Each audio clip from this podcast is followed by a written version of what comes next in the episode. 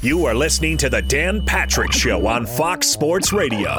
You're out, you're about, but you want your Dan Patrick. Well, good news, he goes everywhere with you. If you missed the show, you can podcast it. If you want to see the show, just go to Peacock, and we stream it live every weekday. Watch past episodes, too. The Dan Patrick Show, available anywhere you are, any way you want it.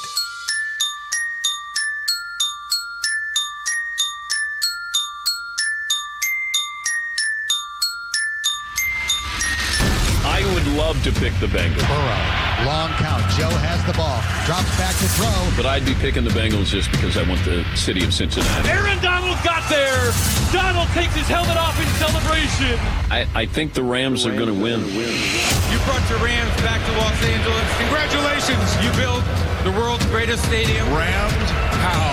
You brought together the greatest players and coaches. To the Super Bowl champion. And now you've won Super Bowl 56. The Vince Lombardi Trophy is staying in Rams' house. World champs, baby! Welcome to the Dan Patrick Show. The day after. I wanted this so bad. I dreamed this, man. Everything was on the line. Everything. Broadcasting from the Mercedes Man Cave. Another inning fit for Hollywood. This is Dan Patrick. Final hour on this Monday. Best and worst of the weekend. More phone calls coming up. Carson Palmer will stop by as well. 877-3DP Show. Email address dp@danpatrick.com. Twitter handle @DP Show. Got a poll question. Another stat of the day as well. What happens sometimes after the Super Bowl, we tend to look at those teams and say, all right, what do they have to do to get back here next year? You know, the Rams have some decisions to make. They're losing their offensive coordinator, Kevin O'Connell, going to the Vikings. Andrew Whitworth, their offensive lineman, who will retire. Aaron Donald didn't shoot down the rumors that he's thinking about walking away. Odell Beckham is hurt and a free agent. Von Miller is a free agent as well. Some decisions to make. I'm guessing, depending on the severity of Odell Beckham's injury, that he'll be back, or they'll at least try to get him back. The same with Von Miller. But it's not that easy. Sometimes you think a team is... You know, they're going to have a run here. I mean, they're going to be back. And you think about that with the Bengals. In fact, after the loss, Joe Burrow had this to say. Do you view the playoff run and even the performance today as the start of something for you? Yeah, I think, you know, it's going to propel us into next year, and we're going to have a really good offseason. I know we have a lot of hard workers in that locker room that are going to attack this offseason like they did last year. You know, obviously we're not satisfied with what we did this year. We're going to keep getting better and attack next year with the same intensity. But I started to look at this in a bigger picture with just the Bengals. Can they do this again? Well, they can do it. The question is, are they better than Kansas City? Are they better than Buffalo? Those are the two favorites right now. Best odds to make the Super Bowl next year. Cincinnati is not too far down the list, but the Rams are in there as well. So it's top heavy with the AFC. Now, let's say Aaron Rodgers goes to Denver. So now you have another contender there. Russell Wilson, let's say he would go to an AFC team if he leaves Seattle. So all of a sudden, then the AFC is top heavy. The Rams are going to be in there. The Cowboys will be in there. The Niners in there. The Green Bay Packers in there. But, you know, you're going to get teams that are going to get better. Baltimore is going to be better. I don't know what's going to happen with Arizona with Kyler Murray. That's bizarre. You know, kind of mixed reports on Kyler Murray, new contract. Is he immature? Do they believe in him? It's weird. You're going to be paying him $45 million a year. You got to be all in on him. And if he has questions, if he felt like he was the scapegoat. Now, I didn't get that sense that he was the scapegoat. I didn't think they were a very good team. But I think he thinks, or he's being told, hey, you're being made the scapegoat here for you guys bowing out. I don't know if that's the case nationally. Maybe locally he feels that way, but he's scrubbed at any mention of the Arizona Cardinals. And Chris Mortensen had the report. It's been kind of quiet, but I'm not sure what the end game is going to be for Kyler Murray. And at what point do the Cardinals say, we're going to have to trade him? Because it doesn't sound like, they feel like they can rectify this. But I was just going on Chris Mortensen's report there. Also, I truly believe Stephen Ross is in trouble, in jeopardy of losing the ownership of the Miami Dolphins. I believe that is real. That is real. And it should be, because the commissioner has to come down hard, and the other owners have to come. They have to vote. You're going to tank? You're going to pay a coach to tank? And if that's the case, commissioner's got to take away. I mean, that's fixing a game. Got to take away the team. And he did address it sort of because he had to at the, you know, the commissioner's State of the Union address. But they can have a vote. He doesn't want to say anything in those situations. It's like, let me just stand up here and act regal, and I'm the commissioner, and I'm not going to say anything. But I'm going to look like a commissioner not saying anything. Any more questions? Thank you. That's the feeling I got. Some stats off last night. Cooper Kupp ended this year with 178 catches, 2,425 yards, and 22 touchdowns in 21 games.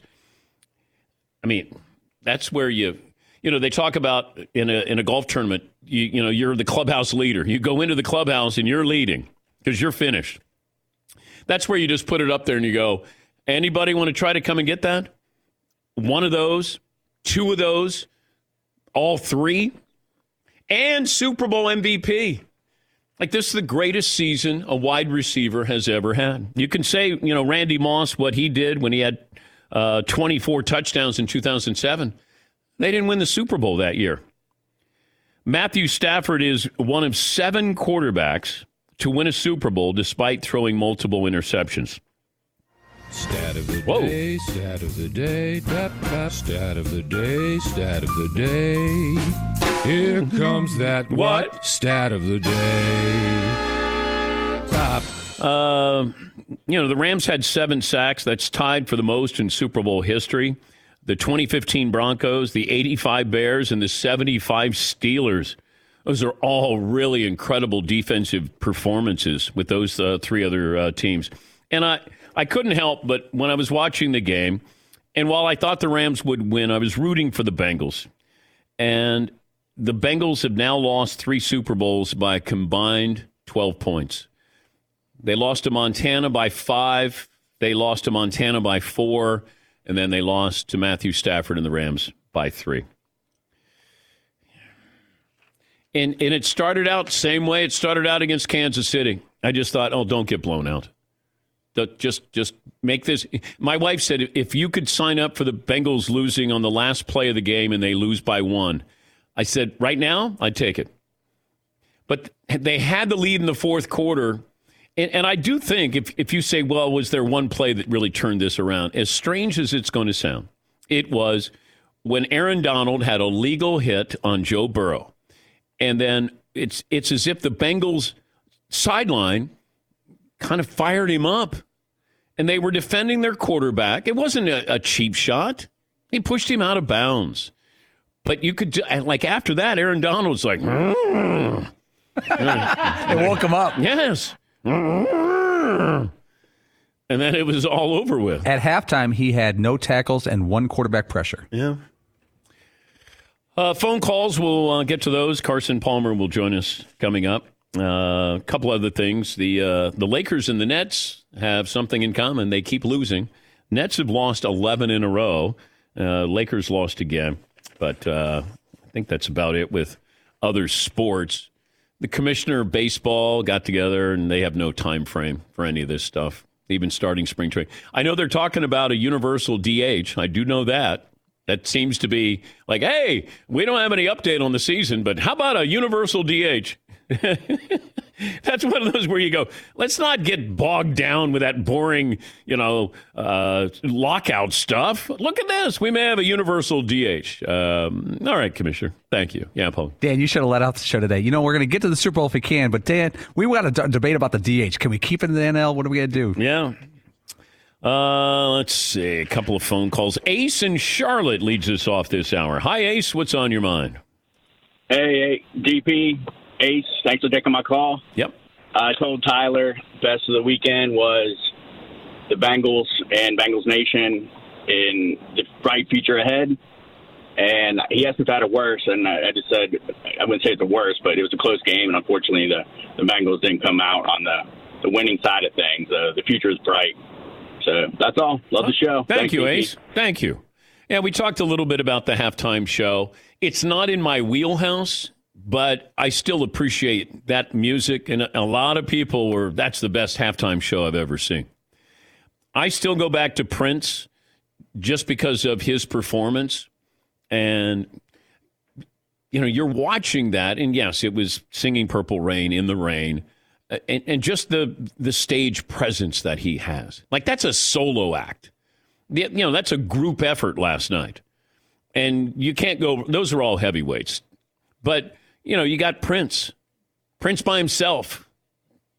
Yes, Todd. But when you hear, da-da-da-da-da, it's the D-O-double-G. If that doesn't bounce you off your couch and get you ready for a good time, man, I don't know how to help you. You were bound and determined to get that in. I really was. The whole drive-in. I was practicing it with Seton, actually. Go ahead. I'll give you 10 seconds. That's all I got. I'll give you 10 seconds to freestyle. Da-da-da-da-da. Oh, it's the D-O-double-G. Bow, wow, wow, yippee-yo, yippee-yay. Snoop Dogg is definitely in the house. Okay. And the girls ain't leaving till 6 in the morning. 6 in the morning. They all bought their cups, but they ain't chipped in. We don't love you, though. I'm out the dope. I'm all about that. I don't care about the football game. They didn't sneak in gin and juice, though, last night. Did not. I know. They skipped that. I improvised there. I know. And I think the NFL said to Eminem, I don't know who else, please don't pull down your pants. Because I guess there was the possibility that they were going to take something out. Imagine that meeting. Yeah. The commissioner. Commissioner wants to talk to you. All right. Hey, you know, we'd appreciate it if, you know, we had the whole Janet Jackson thing. Remember that? Like, let's not have a moment similar to that, okay? Yeah, Seton.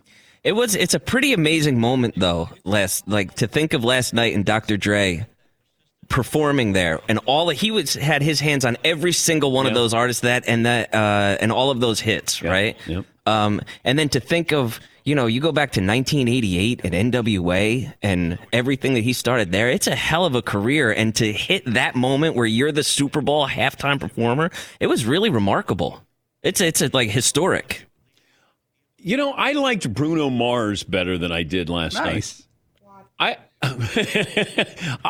I think Bruno Mars, I thought he was awesome. I'm not a Bruno Mars fan. I just know when he got up there. Sounds like you are. I thought he was great. I mean, you could see somebody and say, I appreciate that performance. That doesn't mean, you know, I don't know his song. I mean, I know his songs, but yeah, I still go back to Prince was wonderful.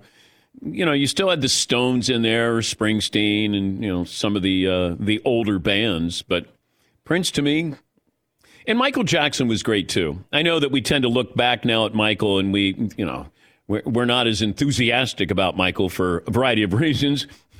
Probably the fairest way I can put it. But, you know, those are two of the greatest showmen ever. And they were solo acts there. Yeah, Paul. I love the very stiff PA announcer announcing the halftime act. Like, he's known for his hits like gin and juice. Here's Snoop Dogg. It's very stiff. Michael in Texas. Hey, Mike, what's on your mind? How you doing, guys? Well, I listened to every single minute of every single show, and I actually was driving from L.A. to Austin on Tuesday, and then Saturday I was driving from South Carolina to Austin. I move dogs, cats, rats all over the country for people who don't like to drive. And I actually listened to Friday's show twice at night because I missed it because I was on the plane. So I listened to it as it replays, and it replayed twice in a row overnight. I think a best poll question you could have would be the best guest from last week, and my choice is Ed Orgeron. Yes. I was thinking about that. There are a lot of people who reacted the same way. Thank you, Michael. Ed Orgeron. So the former USC recruiter, LSU, you know, football coach. And he told a story about trying to get Adrian Peterson to go to USC. And his dad was in prison in Oklahoma. He tried to get his dad transferred to L.A. County Jail. And it wasn't a joke. He was saying, look, I compete. I was competing. I was trying to get Adrian Peterson, and it was so important for his dad to be able to watch his son play football in prison, and that's why he was staying. You know, Adrian stayed at Oklahoma so his dad could watch those games. But imagine that's Ed Orgeron's going, I can probably get you L.A. County jail. And they're going to transfer him just so he can watch his son play at USC. Who knows what recruiting stories he has? Those are the ones he could tell. Because I would be like, can you tell me some crazy stories? And then he told the one where he went to find a recruit and couldn't find him for days. Meanwhile, the school that he lost him to was hiding him in a church. So it's awesome. Yes, Todd. And what kind of connections would a football coach have with the penal system where he could be so bold to think that was something he could possibly pull off? Is amazing. I would love to have that. I would hear that conversation where, Coach O is going to say, I want to get Seton does the impersonation a lot better than I do. But Mark Sanchez does a great Coach O impersonation. You like gumbo? That was the best one. Yeah, Paul. The other story he told is that you take the recruits down to Manhattan Beach. It's beautiful. It's rich outside of Los Angeles. There's Kobe Bryant's house. There's Denzel Washington's house. He goes, I didn't know if they lived there, but big house. I just told him it's Kobe's house. Yeah, they weren't even Kobe's house or Denzel's house, but he's saying, there's Kobe. There's Denzel. It's going to be you. Let's see. John in California. Hi, John. Then we'll take a break. Carson Palmer will join us. Hey, guys. How you doing? Good, John. Good. Best of the weekend was covering a five-way parlay. Worst of the weekend was the Bengals not covering outright, which brings me to my point. Taylor really screwed up towards the end of the game in his coaching strategy. I don't know why Joe Mixon was not in the game running the football at the end, and they had Pirine in there. Yep. Mixon was outstanding all game. Why in the world did he bring Pirine in the most critical moments? That was a big mistake. Yeah, I thought Mixon quietly had a great game. Yeah, he threw a touchdown pass. He had close to 80 yards rushing. And that wasn't an easy pass that he had because he had to loft it just high enough and not too far where it'd go out of the end zone to T Higgins. But I when they put in Pirine, and I just thought, okay, I guess he's a better in between the tackles or he's stronger or whatever. Mixon was wonderful. Played a great game. All right, we'll take a break. We'll hear from Matthew Stafford and Cooper Kupp when we come back, and we'll also talk to our good buddy Carson Palmer. Back after this, Dan Patrick Show. Hey, it's Ben, host of The Fifth Hour with Ben Maller, along with my trusty sidekick, David Gascon. Would mean a lot to have you join us on our weekly auditory journey. You're asking, what in God's name is The Fifth Hour? I'll tell you, it's a spin-off of The Ben Maller Show, a cult hit overnights on FSR. Why should you listen? Picture, if you will, a world where we chat with captains of industry in media, sports, and more every week. Explore some amazing facts about human nature and more. Listen to The Fifth Hour with Ben Maller on the iHeartRadio app, Apple Podcast, or wherever you get your podcast. Fox Sports Radio has the best sports talk lineup in the nation. Catch all of our shows at foxsportsradio.com. And within the iHeartRadio app, search FSR to listen live. Dan Patrick Show brought to you by CBD, trusted by professional athletes. Level Select CBD provides targeted relief, helps treat everyday discomfort when you need it the most. Go to levelselectcbd.com, promo code DP30. That will give you $30 off your entire order. Not available in Idaho, Iowa, and South Dakota. Update the poll results there, Seton, before we get to Carson Palmer. Well, we're sticking with who had the better night so far. We could change it up if you want, but this is just a right now, 98% of our audience hates marriage. They've got Taylor Rapp got engaged. He did not have the better night. It's pretty much split. Van Jefferson having his second child right up at top. Eric Weddle with his torn pec and coming out of nowhere with a big play, 44%. Yeah, I don't know. Do you get it? Okay, so if I'm Taylor Rapp's his fiance, do you ask, would we have gotten engaged if we lost the Super Bowl? Like, do you even go down that rabbit hole? Yeah, Paulie. What if the Rams lost and Rapp goes up to her and says, finds a little corner so it's not so public. And Ash, and she says, well, I was hoping to be a two-ring night. It's either two rings or no ring. Okay. All right. Carson Palmer, former NFL quarterback, of course, Heisman Trophy winner. His weekly appearance brought to you by Level Select CBD. How'd the Bengals lose this game? Well, it was just a magnificent game for all of us fans, for the Cincinnati fans. To come in as an underdog and somebody that, you know, people didn't really give a shot or give a chance to. They hung in there. They had the lead. This team is here to stay. You know, they have a great offseason ahead of them with $60 million to spend in free agency. Some players they're probably going to retain, and they can make a big splash in this free agency. They've got to shore up that offensive line. There's a bunch of vets. There's a bunch of guys. Taron Armstead, the New Orleans Saints, is a great tackle. Brandon Scherf is a great guard of the Washington Commanders. There's a bunch of guys out there to go and get. And this is an opportunity to really build that. You know, they have a 4 or 5 year window here. They got Joe Burrow's on a rookie deal. He's probably going to re-sign a massive contract in 2024. So they can attack free agency right now and shore up that offensive line, give him some help, give him some support, and still be prepared for his contract that's coming up in a couple years. Okay. How much confidence do you have in the Bengals that they will do right by Joe Burrow?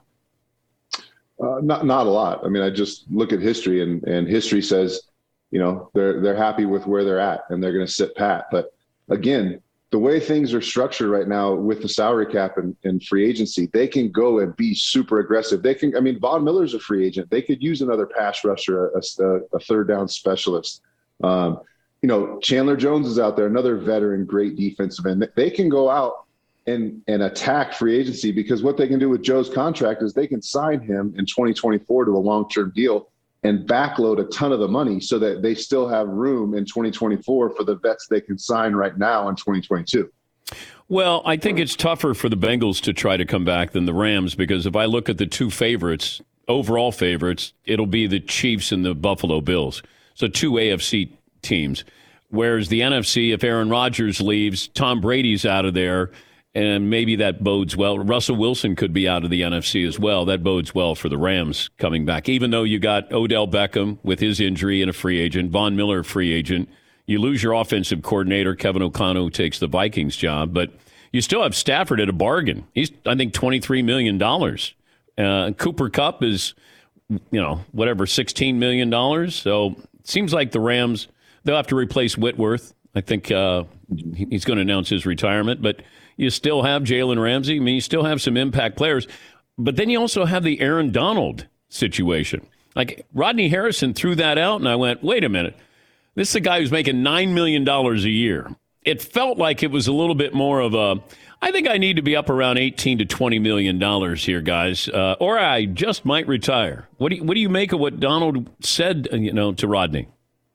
Yeah, I mean, he's definitely positioning himself for a pay increase. He's the 5th or 6th highest paid defensive player in the league. There's no doubt he should be, if not the highest paid defensive player in all of the league, top 2, top 3. So we'll probably see that get fixed this offseason. But back to the AFC, I mean, the NFC is right. You're right. With all those vets out of the league, the NFC's right. But again, in the AFC, the Bengals beat the Chiefs twice. Yeah. So I know the Chiefs are a contender. I don't necessarily like how the Bengals match up with the Bills on paper. But I would have said the same thing about how the Bengals match up with the Chiefs on paper, and they beat them at home, and then they beat them at their home. So they've won on both sides. And I think the Bengals are going to be here to stay. How painful was it for you to watch the ending last night? You know, I'm so happy for Stafford. It wasn't that painful. Okay. I really wanted to see a victory played in downtown Cincinnati. It would have been amazing. I think we will. I mean, Joe Burrow is that good.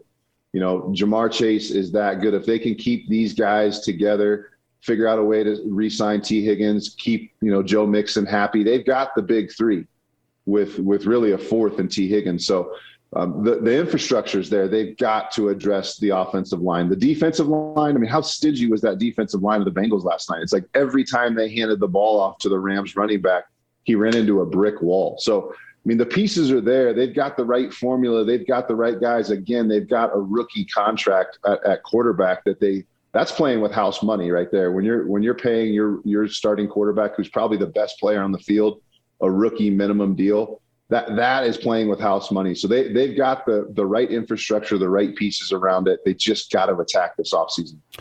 Put us in Stafford's shoes of, your receiver's going to be double teamed, that final drive with Cooper Kupp, but can you still throw somebody open when they're going to be double covered? Obviously you can. I mean, Cooper Kupp's, you think back to the greatest receivers in history, and you think of Larry Fitzgerald and Megatron and the size and the bulk or the speed of some of these guys. And it's like, you don't quite trust that Cooper Kupp is that good. But when you see Sean McVay hand him the ball as a running back on the play of the game on 4th and 1, and just know that he's got two guys he's got to beat and trust that he's going to beat them, the guy is that good. It's not flashy. It's not sexy. It doesn't blow you away like some of the stuff Jamar Chase does, some of the catches that Odell Beckham Jr. has made over his career. It's not that flash. He's just so consistent and so dominant that when the game's on the line, Stafford's been around long enough. He's been in those drives many a times. He knows that when you're down, whether it's the Super Bowl or regular season game, you've got to get the ball in your best. You got to get it to your best player without a doubt, no matter what. Sometimes he may be triple covered. He can still find a way to get open. He was getting open against double coverage, and that's why he's so special. Okay, you get down on the goal line, and you see Eli Apple single covering Cooper Kupp. I mean, come on. I mean, that's how do you get to the point where you have single coverage on Cooper Kupp at the goal line? Well, especially the way that the defensive front for the Bengals was stopping the run with four-man pressures. I mean, their four defensive linemen owned the line of scrimmage. They owned the Rams' offensive line. So they didn't need to load the box and bring 9 guys into the box to stop the run. They were doing it with 4 guys all game. But, again, if Cincy can go after, Patrick Peterson's a free agent, Xavier Rhodes is a free agent, there's some guys. Hopefully they get Trey Waynes back in the starting lineup, and he can be the player that the Bengals anticipated him being when they gave him that contract. There's just a couple pieces away where you get Patrick Peterson out there on Cooper Kupp. That's a pretty good matchup. So there's a couple pieces away, and they just didn't need to leave Eli Apple one-on-one with the Triple Crown winner. That turf at the stadium with what happened to Odell Beckham Jr., is that turf-related or OBJ-related? It sure didn't look turf-related. I mean, it's hard to say that right now, the day after the game. That's just one of those ACLs. I hope it's not torn. I hope it's just maybe a bone-on-bone collision that he felt in there.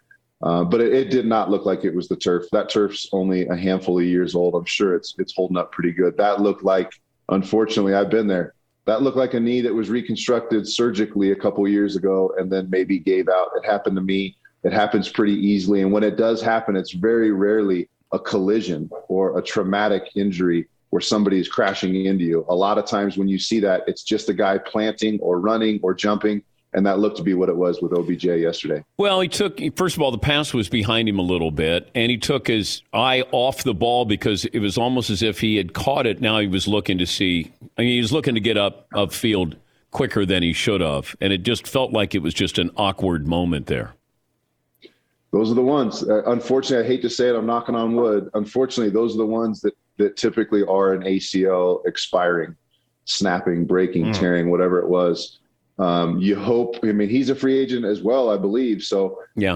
You hope it's not completely torn and he has to start over again and go through the whole rehab process. Hopefully it's a little bit of a tear and they can fix it or just clean it up and he'll be ready once training camp opens in August. And it felt like he was on his way to, if they were winning, he was going to be in the MVP conversation last night. He just felt like he got that touchdown, had a couple of big plays there, and then all of a sudden had that injury. We've talked about Aaron Donald before and just how great he is. But, going up the middle against a quarterback, and a lot of quarterbacks have said on this show, they worry about the guy who's coming right at him, not necessarily the guy on the edge. What is it about Aaron Donald? You sort of know what you're getting. You just can't stop it. So what role do you play in trying to help your team as a quarterback?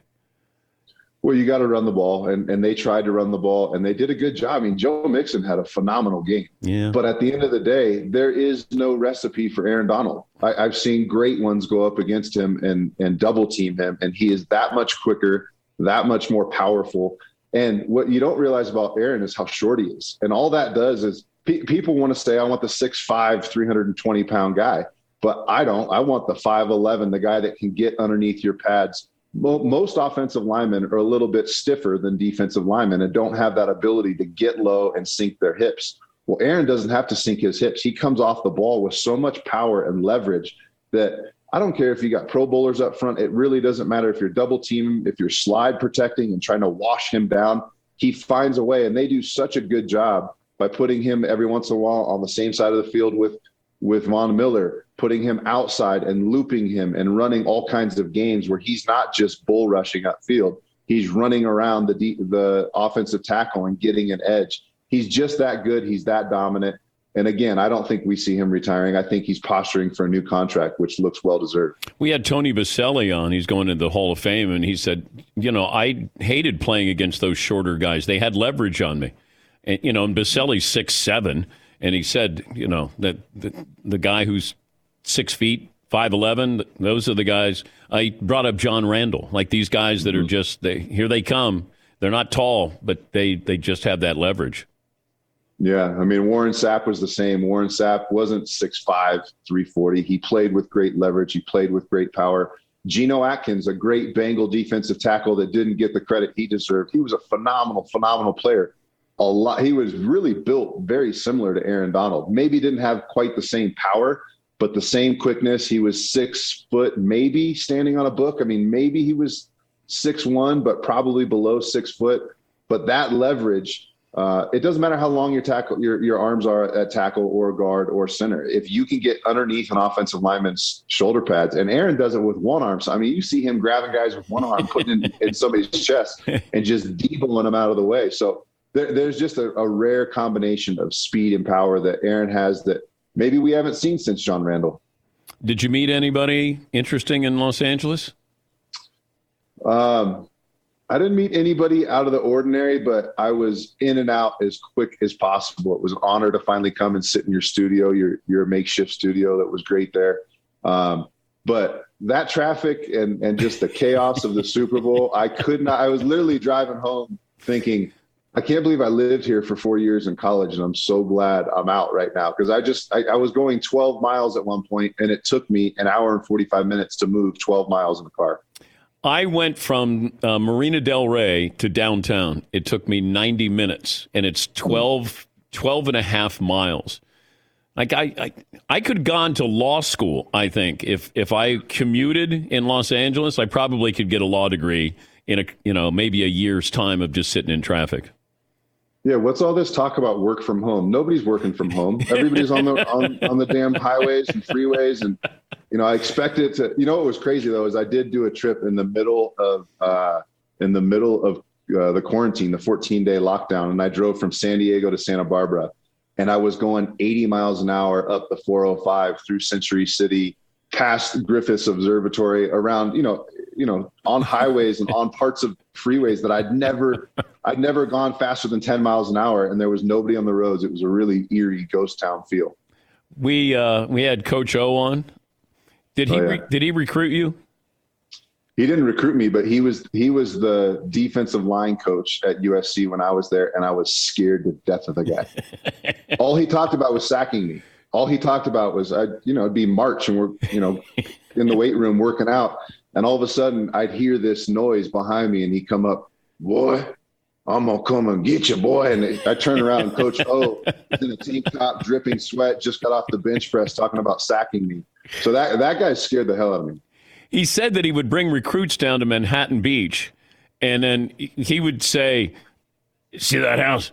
That's Kobe's. See that house? That's Denzel. He goes, I didn't know if it was their houses, but I told that to the recruits. No chance. The stories I want from Eddie O was what was going on at LSU. How did he get? How are some of those recruiting situations going? How did he get some of the talent down there? Because nobody bats an eye what's going on in Baton Rouge. Everybody in Baton Rouge is an LSU fan. You don't have to be as worried about all the little rules, tidbits of the recruiting laws. So I want to know some of those LSU stories. Well, we brought up Texas A&M. I go, Jimbo Fisher's all upset because his guys aren't getting the credit for recruiting all these kids. And he started laughing because, I said, that's oil money there, I mean, come on. And now it's above board. You're allowed to, I can give you whatever I want. You, like on the open market, what do you think you'd be worth coming out of high school? I don't even know what it is right now. I at least $1 million. Yeah, who knows? At least $1 million. But he's the hands down the best recruiting coordinator, the best recruiter I've been around. He's relentless. He's always watching film. He would pull up things on his laptop of some grainy video he had of some kid in South Florida. And I'm like, Coach, you can't even see this kid. And he's like, I know. But he had all the stats, all the numbers. He knew the mom and dad are like, he was relentless in his pursuit in recruiting. It was truly amazing. But he told us a story. He was trying to recruit Adrian Peterson to USC. And Adrian's dad is in prison in Oklahoma. He tried to get him transferred to a Los Angeles prison so he could watch his son play football. That was, that's why Adrian stayed at Oklahoma. And Coach O goes, I was competing. Got to compete. That's all I was trying to do. Compete. I can't imagine you go back to school and you go, hey, I got Adrian Peterson, but his dad's got to be transferred to L.A. County Jail. Oh, the strings that had to be pulled. I'll tell you what happened with that probably, though, is Adrian Peterson's dad was like, you're going to transfer me to L.A. County? No, thank you. I'll stay here. Things are a little more cushy maybe in Oklahoma than L.A. County prison. It was great seeing you and your son, and thanks again, buddy. Thanks, Dan. That's Carson Palmer, his weekly appearance brought to you by Level Select CBD. Looking for next level relief? Visit levelselectcbd.com. Phone calls coming up next. Be sure to catch the live edition of The Dan Patrick Show weekdays at 9 a.m. Eastern, 6 a.m. Pacific on Fox Sports Radio and the iHeartRadio app. Final results of the poll question. This day in sports history. I mentioned that we would hear from Cooper Kupp and Matthew Stafford. Here is Cooper talking about the game-winning touchdown. Yeah, we had a little run alert in. We can call the run. If we get the look we want to, we'll get man or something. We get a zero. I think we ended up getting a zero on that one. We're able to alert things, alert and throw a little fade ball out there. Eli Apple have been playing me pretty well the entire game. Really came up, challenged me. Doing a really good job with that. And yeah, he, covers zero. You got that inside leverage, so I tried to just weave to his leverage, make him, move in a little bit, jab him one time, and be able to just give Matthew some room to put the ball wherever he wanted to, and he made a great, back shoulder throw and was able to come down with it. He almost looked uncomfortable receiving the MVP award. Like, I don't know. All right, I'll take it. Here's Matthew Stafford after the win.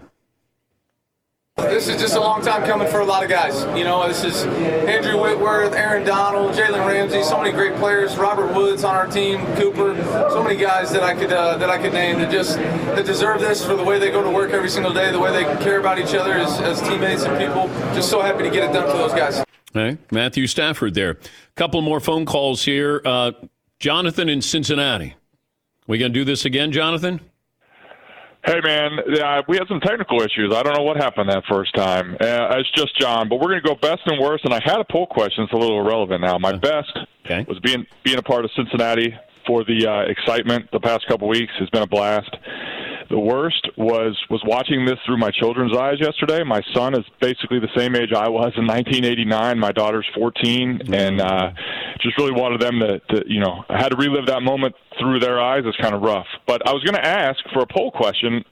After a game like that for your team, do you watch and listen to all the coverage and highlights the next day, or do you shut it all out? Because I wanted to shut it out, but I've been on hold now for a bit. So here we are. All right. Well, thank you, John. I'll talk to Tyler about the technical difficulties. Tyler answering phones today. Marvin's sitting in the front row. Yes, Eden. It was kind of crazy last night watching the post-game interviews. And, Michelle Tafoya gets Aaron Donald right away. He's like, this is the best moment ever. It's like all emotional. And like, oh, look, Odell Beckham Jr., he's sobbing. This is crazy. And now let's go to Matthew Stafford. Well, I'm just proud of the guys. I think, everybody just stepped up, and it was really a team effort. It's like, what a robot, dude. Like, nothing? You don't have anything to be like, holy crap, it finally happened? He was probably as emotional after a Week 6 win against, Seattle. I'm just proud of this team, the way we all came together. Big team win. Obviously couldn't have done it without Coach. And wouldn't you think that he would be the most emotional? It was almost more like he was in shock or something. Like he just had no emotions. Do you think, like, he wakes up this morning and he's just sobbing because now he realizes, I got out of Detroit, I won a Super Bowl, I'm going to the Hall of Fame? Barry in Long Island. Hi, Barry.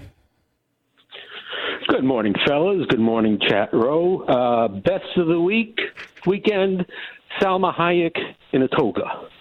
Worst of the weekend was The Rock and that road rage, whatever the hell that thing was. The guy looks like one of those dinosaurs out of Jurassic Park. Also, suck at upper left quadrant. All right. Thank you, Barry. Is that upper left? That's I think Todd? That's Todd. Yeah, sorry, buddy. I thought we were pals. What happened? I don't know. He turned on you. Wow. Dang, put on a linen suit and you start losing all your friends. Yeah, Todd's got his damn three-piece suit on. That's only two-piece, by the way. Two-piece and a button-down shirt. Yeah. I don't know what The Rock was doing. I guess that if you weren't pumped up to watch the Super Bowl, then he was going to get you pumped up. I went, okay. Like, I'm all right. Yeah, Paul. You know what's so smart about The Rock, though? He turns his body so his huge arm is right in the camera. So it's big already, but it's even bigger the way he pumps it up. Yeah. Yeah, see. You know what else is wild, too? Is that a dude that big and that athletic couldn't really make it in the NFL. I know. Yeah. I don't know if he was that big when he was trying to make it in the NFL. Maybe not, but still. That's a hell of a physique there to not be.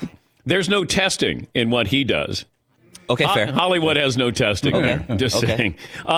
This day in sports history, Paulie. Rick Mount, 1966, Rick Mount of Lebanon, Indiana. Lebanon was the first male athlete to be pictured on the cover of Sports Illustrated.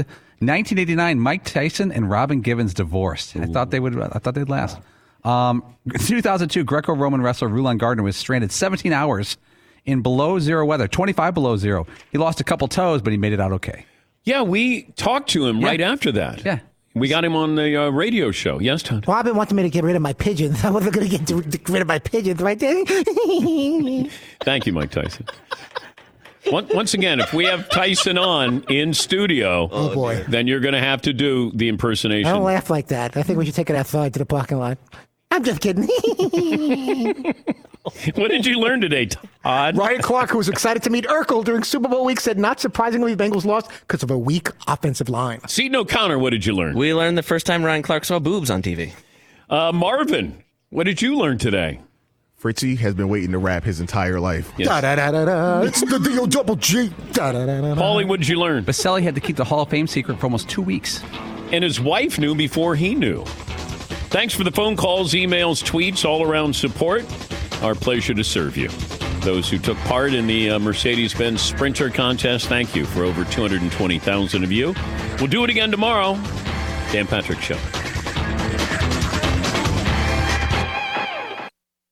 One more item as we close out the show, and it's Callaway. Gotta love that new driver, Rogue ST. In fact, I got it, then I had to go to the Super Bowl, so just getting back into the man cave, we fired up the golf simulator and took out the weapon. Rogue ST, hitting bombs, engineered with new tungsten speed cartridge. That gives you more speed on off-center hits, and we do have a few of those, and you get more forgiveness as well. Callaway has engineered a Rogue ST for every player. Now, most golfers will fit into the Max because of its incredible combination of distance and forgiveness. There's also Max D that's dedicated to the golfers who draw the ball. A little shot shaping correction there. Max LS, that gives you stronger trajectory with a more neutral ball flight. Rogue ST Triple Diamond LS, low spin head. That's what the tour players love. Callaway, they've thought through every aspect of speed. All you have to do is go rogue. Find your Rogue ST driver at CallawayGolf.com/GoRogue.